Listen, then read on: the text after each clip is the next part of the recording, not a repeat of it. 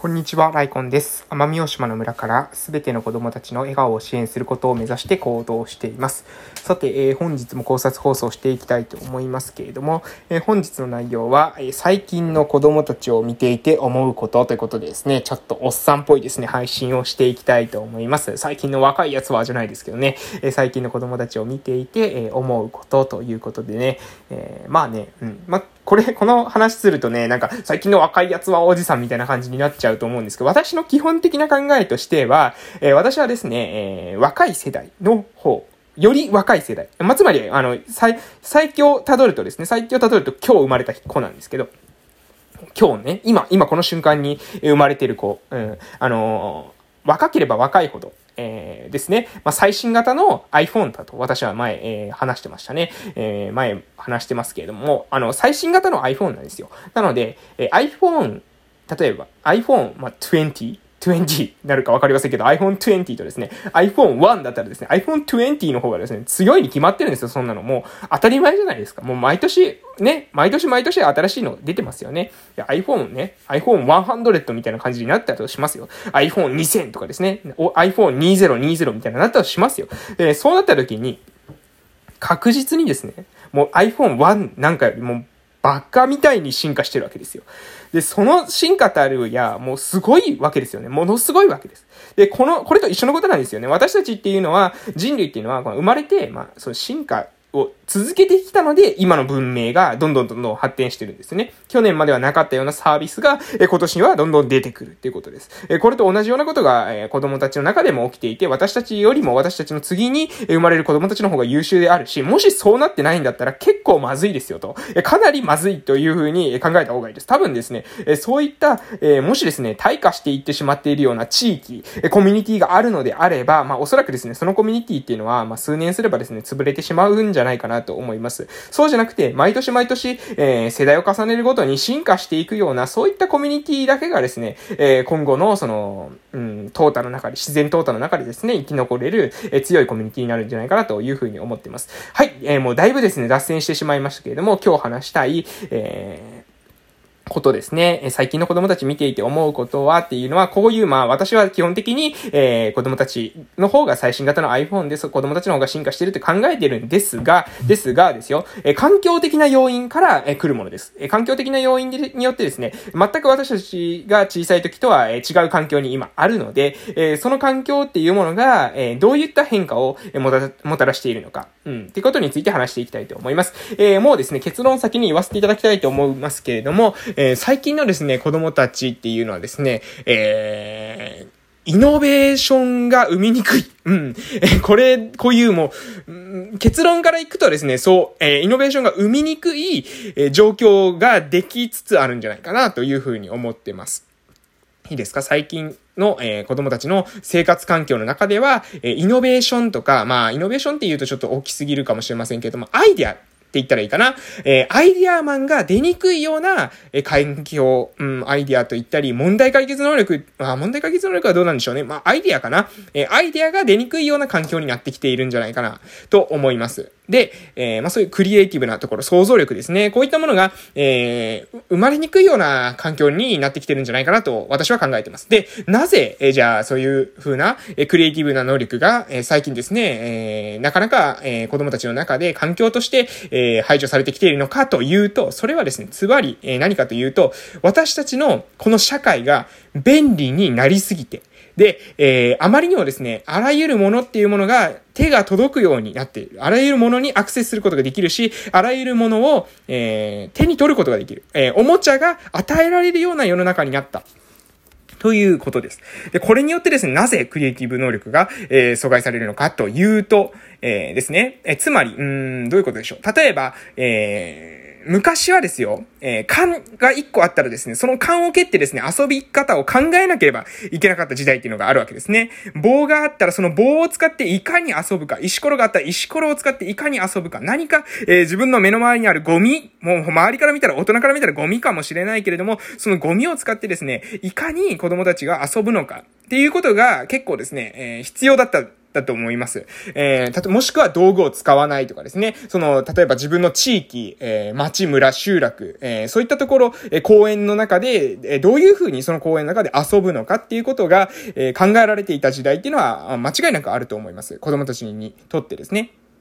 で、それはなぜか。それはですね、つまり、子供たちが、えー、必要だからそういう風な、えー、クリエイティブ能力を発揮したというよりは、そうではなくてですね、昔の子っていうのは純粋に物がなかったんですね。物がなかったんです。う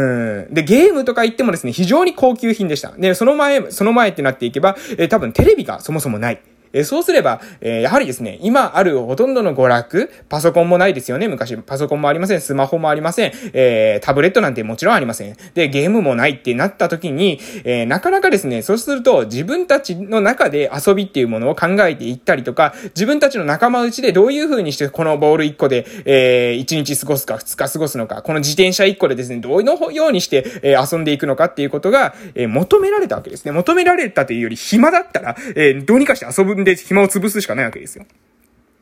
で、その時の、えー、なんていうのかな、うーん、道具がない、遊ぶものがない、おもちゃがないというような、えー、私たちのね、遊びたい、子供のね、遊びたいという欲求に対する、えー、道具のですね、枯渇、そして制限、うん、環境かのです、に、えー、よってですね、もたら、もたらされる、環境によってもたらされる、えー、子供たちにとっての、えー、枯渇とか制限といった程よいストレス、えー、これが、えー、アイデアをですね、生み出す、えー、イノベーションの源泉になっていたというふうに私は考えます。だから、えー、昔はですね、そういった環境があったので、何もしなくてもですね、自然と、えー、想像力が鍛えられるような環境があったんじゃないかなと思います。一方ですね、今の子供たちっていうのは、まあそういう様々な、そのデー、情報、世界中の情報に触れられるなんてことはありますので、好奇、好奇心さえ持ってしまえば、えー、とか、想像力を持ってしまえば、その能力っていうのを若いうちから伸ばすっていうチャンスはあるわけですよね。えー、どこにでもスマホ家にありますから、そのスマホを使っていくことによって、自分の興味っていうものを追求、探求するってことはしやすくなってるんです。なので、えー、実際にですね、やる気さえあれば、えー、いくらでもですね、可能性のある社会になっているんですけれども、そもそもですね、そのやる気とか、想像力、好奇心とか、そういったクリエイティブな力、こういったクリエイティブな力自体は実は生まれにくい環境。なんとなく何もしなくても、えふんわりとこう満たされている。え満たされていることによって、例えばゲームしていたら、えゲームのソフトをいろいろ変えて遊んでいたら、まあ一日中飽きない。え、こういうことがですね、起きてるんですね。おもちゃもいっぱいあります。なので、え、そのおもちゃを使って、え、おもちゃに、えー、指示されるおもちゃのその手順書通りに遊んでいれば、飽きないでいくらでも、え、時間が潰せる。こういったような環境になってはいないかなというふうに私は考えます。なので、何が言いたいのかというと、私はですね、実は、え子供たちに、えー、これからですね、えやっていかないといけない。大人たちが、まあ、与える環境として、えー、子供たちに働きかけていく上で重要なアプローチ。それはですね、え子供たちの好奇心を引き出す。ことですね。えー、枯渇とかですね、制限っていうものをするってことはやっぱり難しいですよ。それは、あの、ゲームに触れれないとか、パソコンに触れれない、あの、タブレットに触れれないってしても、やはりですね、もうこの、えー、家の中に入ってきてますから、そういった機器が入ってきてますから、子供たちは目にしてるわけですね。もうちっちゃい子でもスマホの使い方わかります。えー、なので、そういったものを目にしないっていうことは、あの、なんかもう逆にですね、その文明に逆らってるというか、それは時代の流れ的にまあ難しいだろうと思います。もう、あのね、電波を与えないとかですね、それはもう厳しいだろうと思います。むしろ、えー、テクノロジーについていけない、えー、逆にですね、不利になっちゃうので、えー、それは無理だと思うんですが、子供たちに、えー、好奇心をかき立てる。クリエイティブな力をかき立てる。えー、そういった風な、えー、工夫っていうのは必要に必要だと思います。それは何かっていう風に話すと、うん、まあ、いろいろあるとは思うんですけれども、例えばですね、例えば、え、子供たちに、うん、自分の意見を言う機会を作る。自分の考えを、えー、整理する。親と、まあ、会話する中で整理するとか、え、親以外でも構いませんけれども、えー、誰かと話す中で自分の思考、自分はどういう人間なのかっていうことを整理する。まあ、ある意味、コーチング的なえことを、え、行うっていうことが、まあ、必要なんじゃないかなと思います。なので、特、うんうん。まあ、もうちょっと、ちょっと飛躍したあの話になりますけれども、これからはですね、えー、逆に言うと、先生の働き方、先生の仕事の仕方っていうのも変わってくると思います。今までは情報にアクセスすること自体が難しかったので、ティーチャーですね。ティーチングすることが求められてました。いわゆる教えるということですね。教える。向かって、向かい合って、教えていく。えー、まあ、対立するようにですね、えー、席を取りますよね。黒板に、側に先生がいて、授業を受ける、えー、生徒ということで、えー、どっちが情報を発信して、どっちが受け取るかっていうことが、今までは明確だったんですけれども、えー、今からはですね、そうではなくて、えー、情報っていうのは得やすくなっているので、先生がするのはむしろコーチングですね。コーチングっていうのはどういうアプローチかというと、生徒と一緒の、えー、方向を向いて、座って、生徒の、その、自分のですね、心の声っていうものを言語化するお手伝いをする。いいですか？言葉っていうのはですね、実は私たち持ってない言葉を使うことできません。すごく当たり前のこと言ってるんですけど、これは実は意識されてないんですよ。私たちは持ってない言葉によって表現することできません。物事をですね、表現することできません。なんとなく嫌な感情だったとしても、それが寂しさなのか、悔しさなのか、虚しさなのか、うん。えー、そういった感情癒し、なんかですね、その、な、自分の感情っていうものを言語化することができなかったら、その言葉をですね、理解すること、捉えることっていうのは実はできないんですよ。